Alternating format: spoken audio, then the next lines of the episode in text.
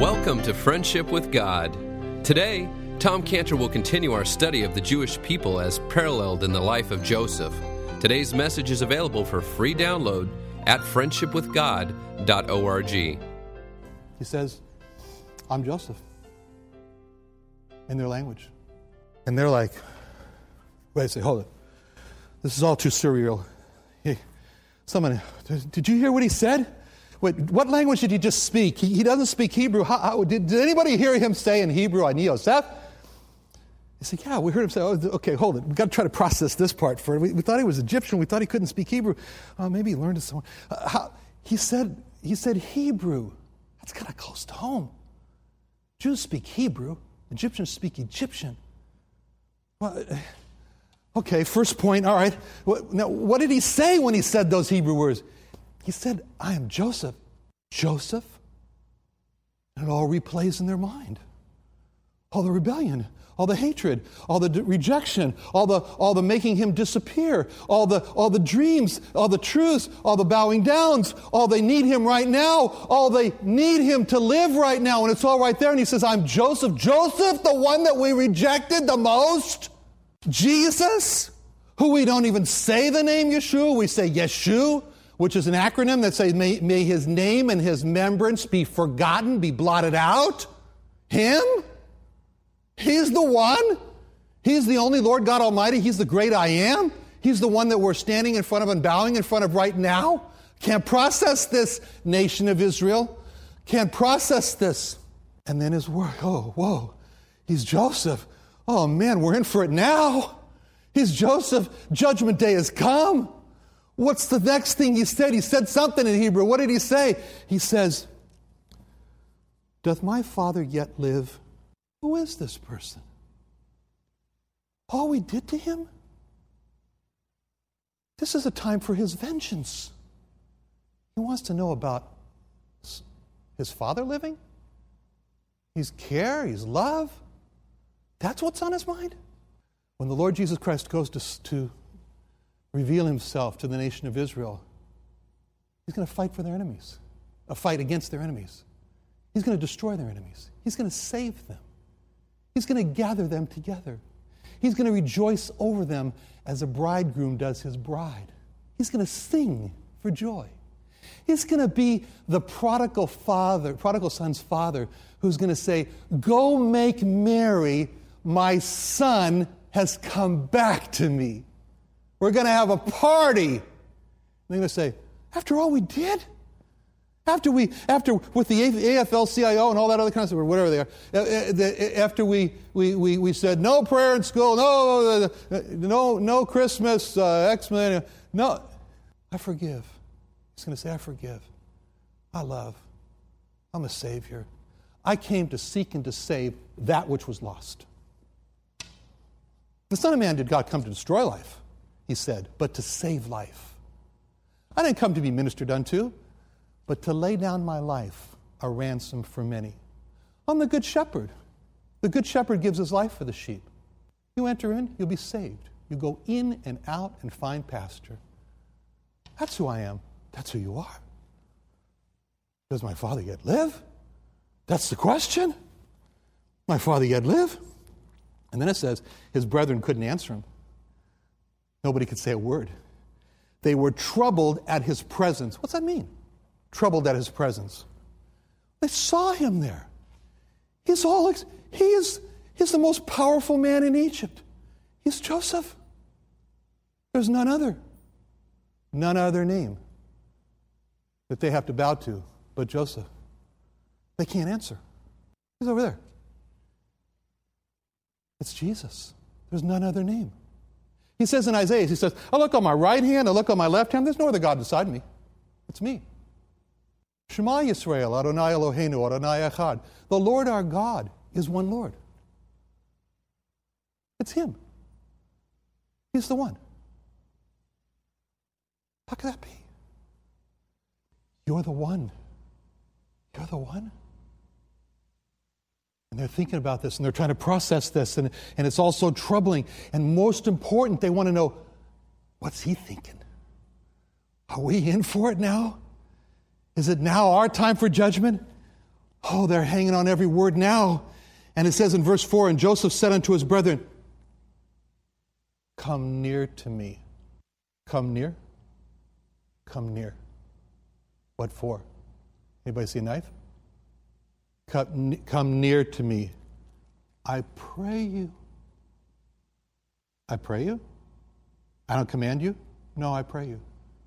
Come near to me. Tender words. Tender words. Come near to me.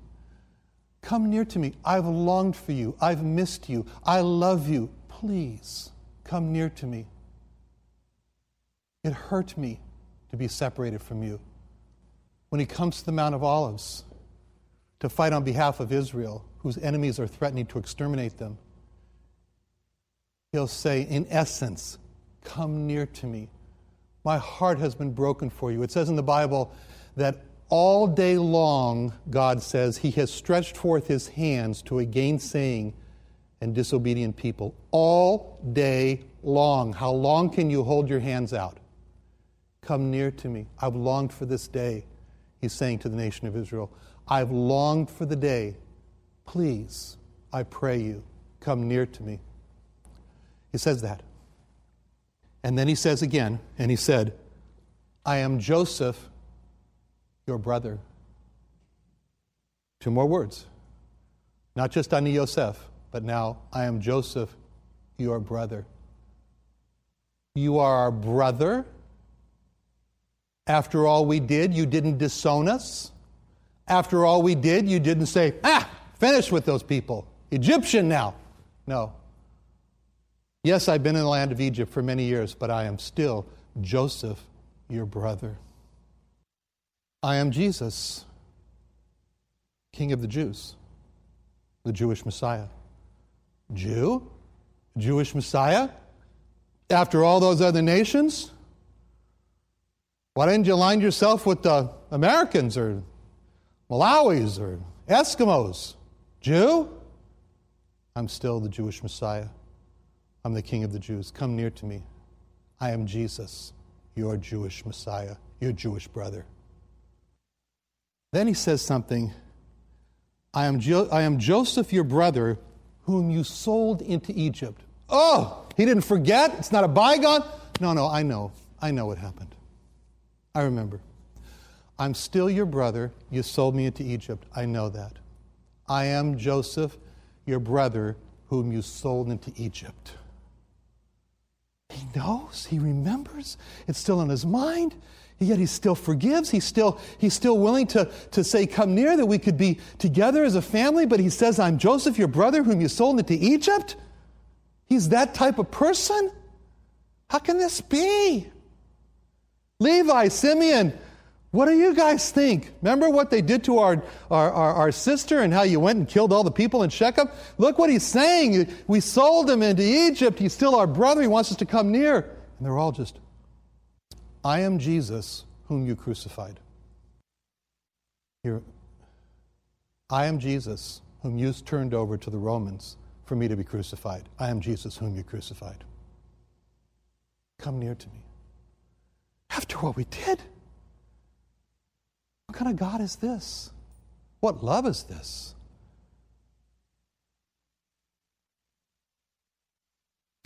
Then he says, Now therefore, Joseph speaking, be not grieved nor angry with yourselves that you sold me hither, for God did send me before you to preserve life.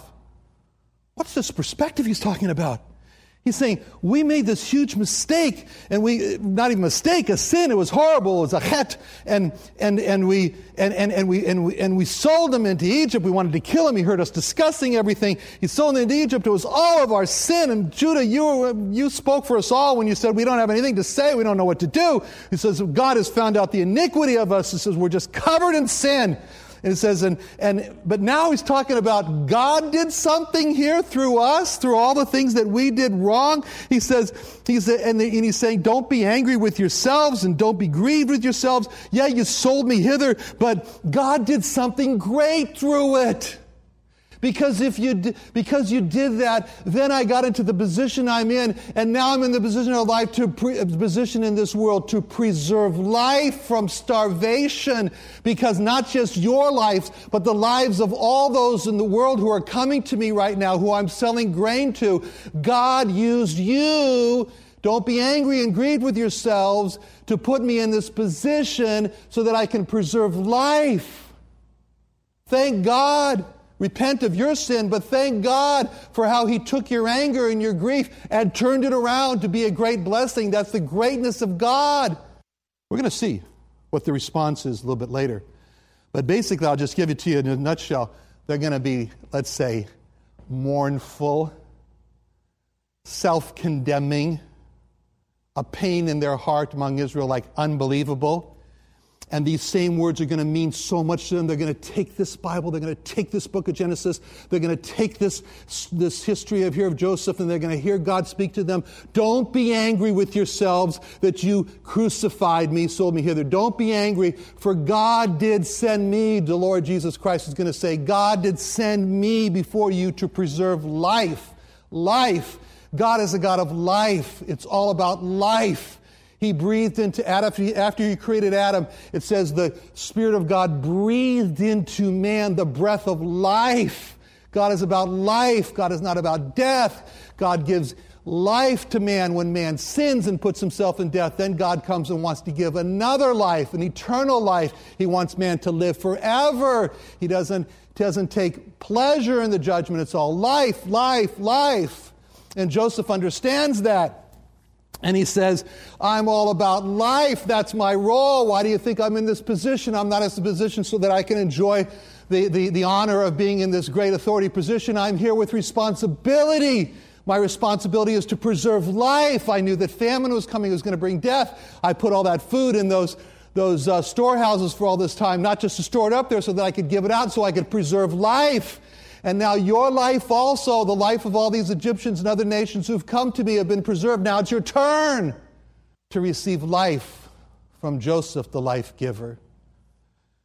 All these other nations all over the world. I was in Ghana, I was in Ethiopia, I was in the Philippines. I saw many, many of these people, farthest thing you could imagine from somebody looking Jewish, but they have life.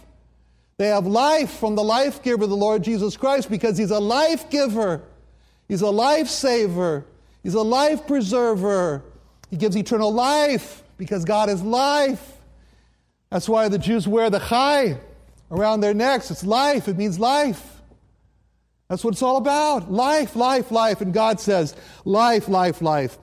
The devil, death. Satan, death. God, life. And then he says, and then Joseph says, For these two years hath the famine been in the land, and yet there are five years. It's a rough time coming. Five years in the which there shall neither be earing nor harvest. And God sent me, Joseph speaking, God sent me before you to preserve a posterity in the earth and to save your lives by a great deliverance. A great deliverance. Yes, I'm Jesus whom you crucified. But God sent me to that cross it says in Isaiah 53 It pleased God to bruise him, he hath put him to grief, so that you could make his soul an offering for sin. Your heart could live forever, it says in Psalm 22. The, the last verse in Psalm 23 And I shall dwell in the house of the Lord forever. Life. Yes, crucifixion. But God, through that crucifixion, sent the Lord Jesus Christ sent the Jewish Messiah before you, nation of Israel, before you, Jewish people, to preserve you a posterity in the earth. Your enemies want to kill you, yes, but God wants to give you posterity in the earth. And to save your lives by how? A great deliverance. A great deliverance. How shall we escape if we neglect so great a salvation? What salvation? That the God Himself became a man, died on a cross, took your sins upon Him, died for you to deliver you from your sins. Abraham took his son Isaac. They walked up there. God told Abraham, Sacrifice your only son, sacrifice Isaac, whom thou lovest. He gets up there. Isaac says to him, Father, here's the, here's the fire, here's the wood, here's the knife. Where's the lamb? Father, where's the lamb? Abraham says God Himself will provide a lamb. God Himself will be the lamb. God Himself will be the lamb. They get up there to Mount Moriah. There's no lamb. He ties up Isaac. Isaac, Isaac is a, he's a strong boy. Abraham's over 90 years old. He could have flung him down the mountain. He doesn't. He submits. He says, I see in my father Abraham the faith. I will submit willingly to this sacrifice. I will be the sacrifice, Father Abraham. He's getting ready to slay him. He's got his knife up in his hand. He's going to come down. The angel of the Lord holds his hand and says, Wait, Abraham. He lifts up his eyes.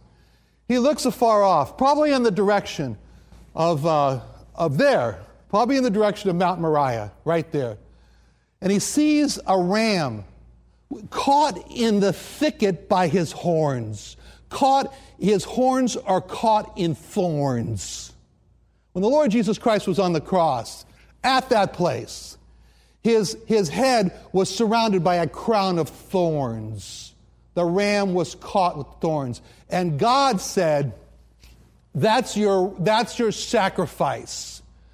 And they took that sacrifice. Abraham and Isaac took that sacrifice and they sacrificed the God provided sacrifice.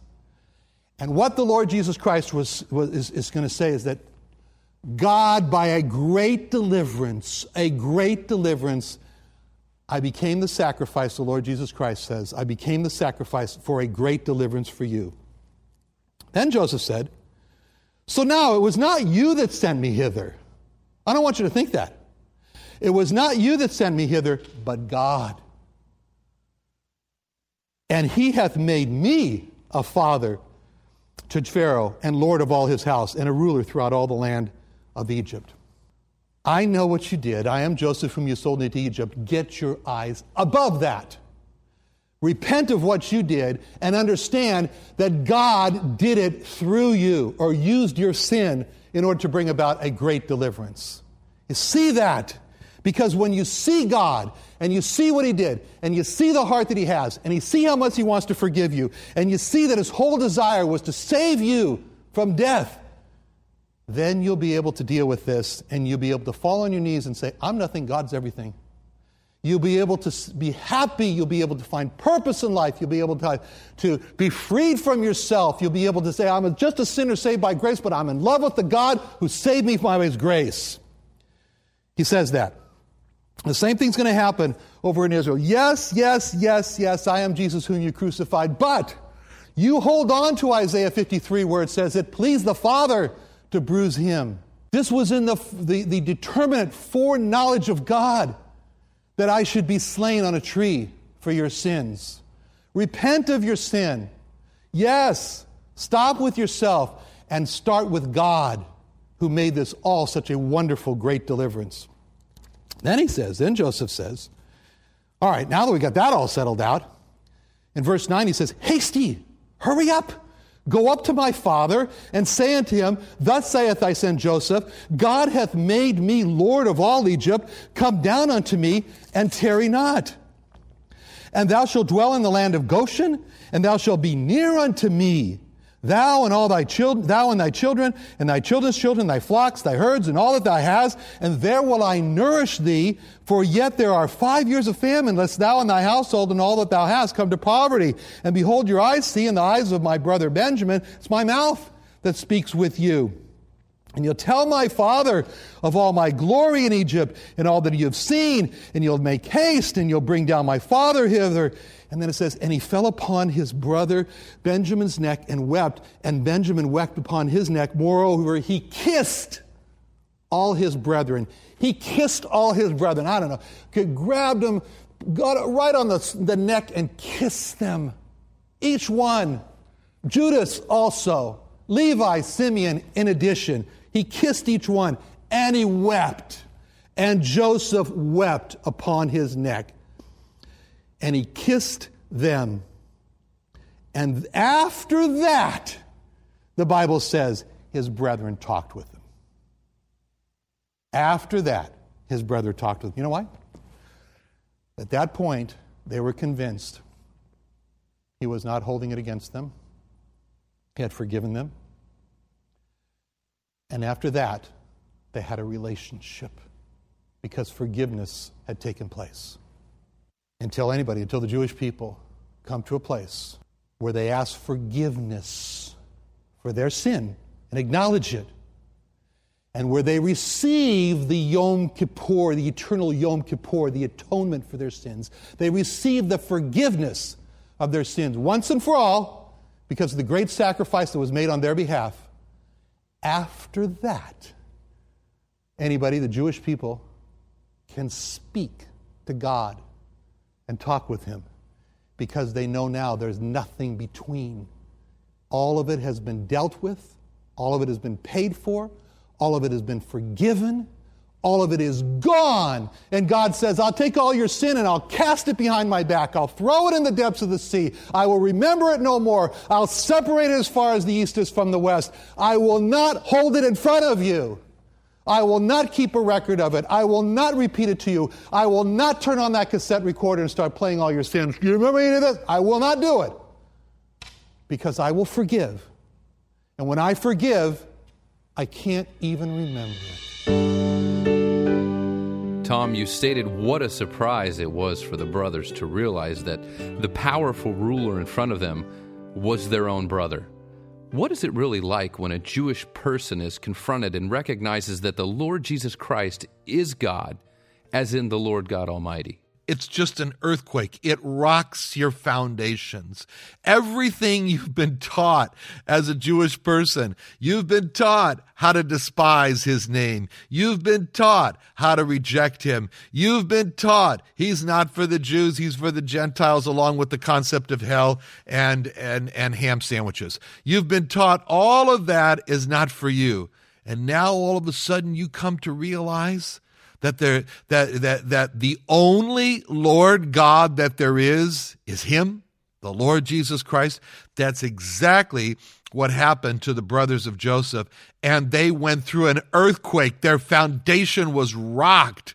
And that's what it means when it talks about in Zechariah 12:10 what will happen to the Jewish people because he, the great I, says, and I the Lord God is speaking, and I will pour upon the house of David and upon the inhabitants of Jerusalem the spirit of grace and of supplication. So they're going to pray with all their heart. And they shall look upon me. This is the same one who's pouring upon them the spirit of grace and supplications. He says, They'll look upon me whom they have pierced, and they shall mourn for him as one mourneth for his only son, and shall be in bitterness for him as one that is in bitterness for his firstborn. There is no sorrow like the death of the firstborn son. Nothing can compare to the the the, the tsuros, the heart pain that comes with the death of a firstborn.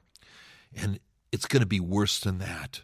When they look on him, on the Lord Jesus Christ, and realized we pierced him. We killed him. He's more valuable to us than our firstborn son, and we killed him. And it says they're going to be in bitterness. Uh, uh, uh, it's that's the earthquake. That's what rocks the soul, and that's what they're going to experience, just like Joseph's brothers experienced it. Tom, I've also always been impressed with how the account of Joseph is much about forgiveness. How does that apply for us today? Well, there's a great verse, very simple, this verse really got to me before I was a believer. My our our our, our housekeeper May, who was both a housekeeper for my mother and my father, even though they're divorced, she wrote me a letter when I was in college, and it was so strange because as I opened up the envelope, there was a piece of paper in there with just three words, and it was a quote from this verse in 1 John 4 8. And the three words were, God is love. And I didn't understand what it meant, but I loved it. And so I put it up, I remember, on my light over my desk at college. You know, this is the description of who God is God is love. And what is love? Or this is friendship. We're talking about friendship with God. This is what friendship is. The definition of your best friend is the person who knows the worst about you and loves you all the same. And that friend is God. And so it says in Psalm 32, 1 through 2, Blessed or very happy is he whose transgression is forgiven, whose sin is covered. Blessed is the man unto whom the Lord imputeth not iniquity, and in whom and in whose spirit there is no guile. You know what's the greatest expression that lo- of love that God has? He forgives our sins. He forgives our iniquities. How does he do it? He covers it. With what does he cover it? With his blood, with his own blood. That's love. Thank you for joining us today. Tomorrow, Tom Cantor will continue our study of the Jewish people as seen in the life of Joseph. If you'd like to learn more about Tom Cantor or Israel Restoration Ministries, visit friendshipwithgod.org or call us at 1 800 247 3051 or find us on Facebook or send an email to Tom Cantor at friendshipwithgod.org. Thank you for listening today and join us again tomorrow at this same time.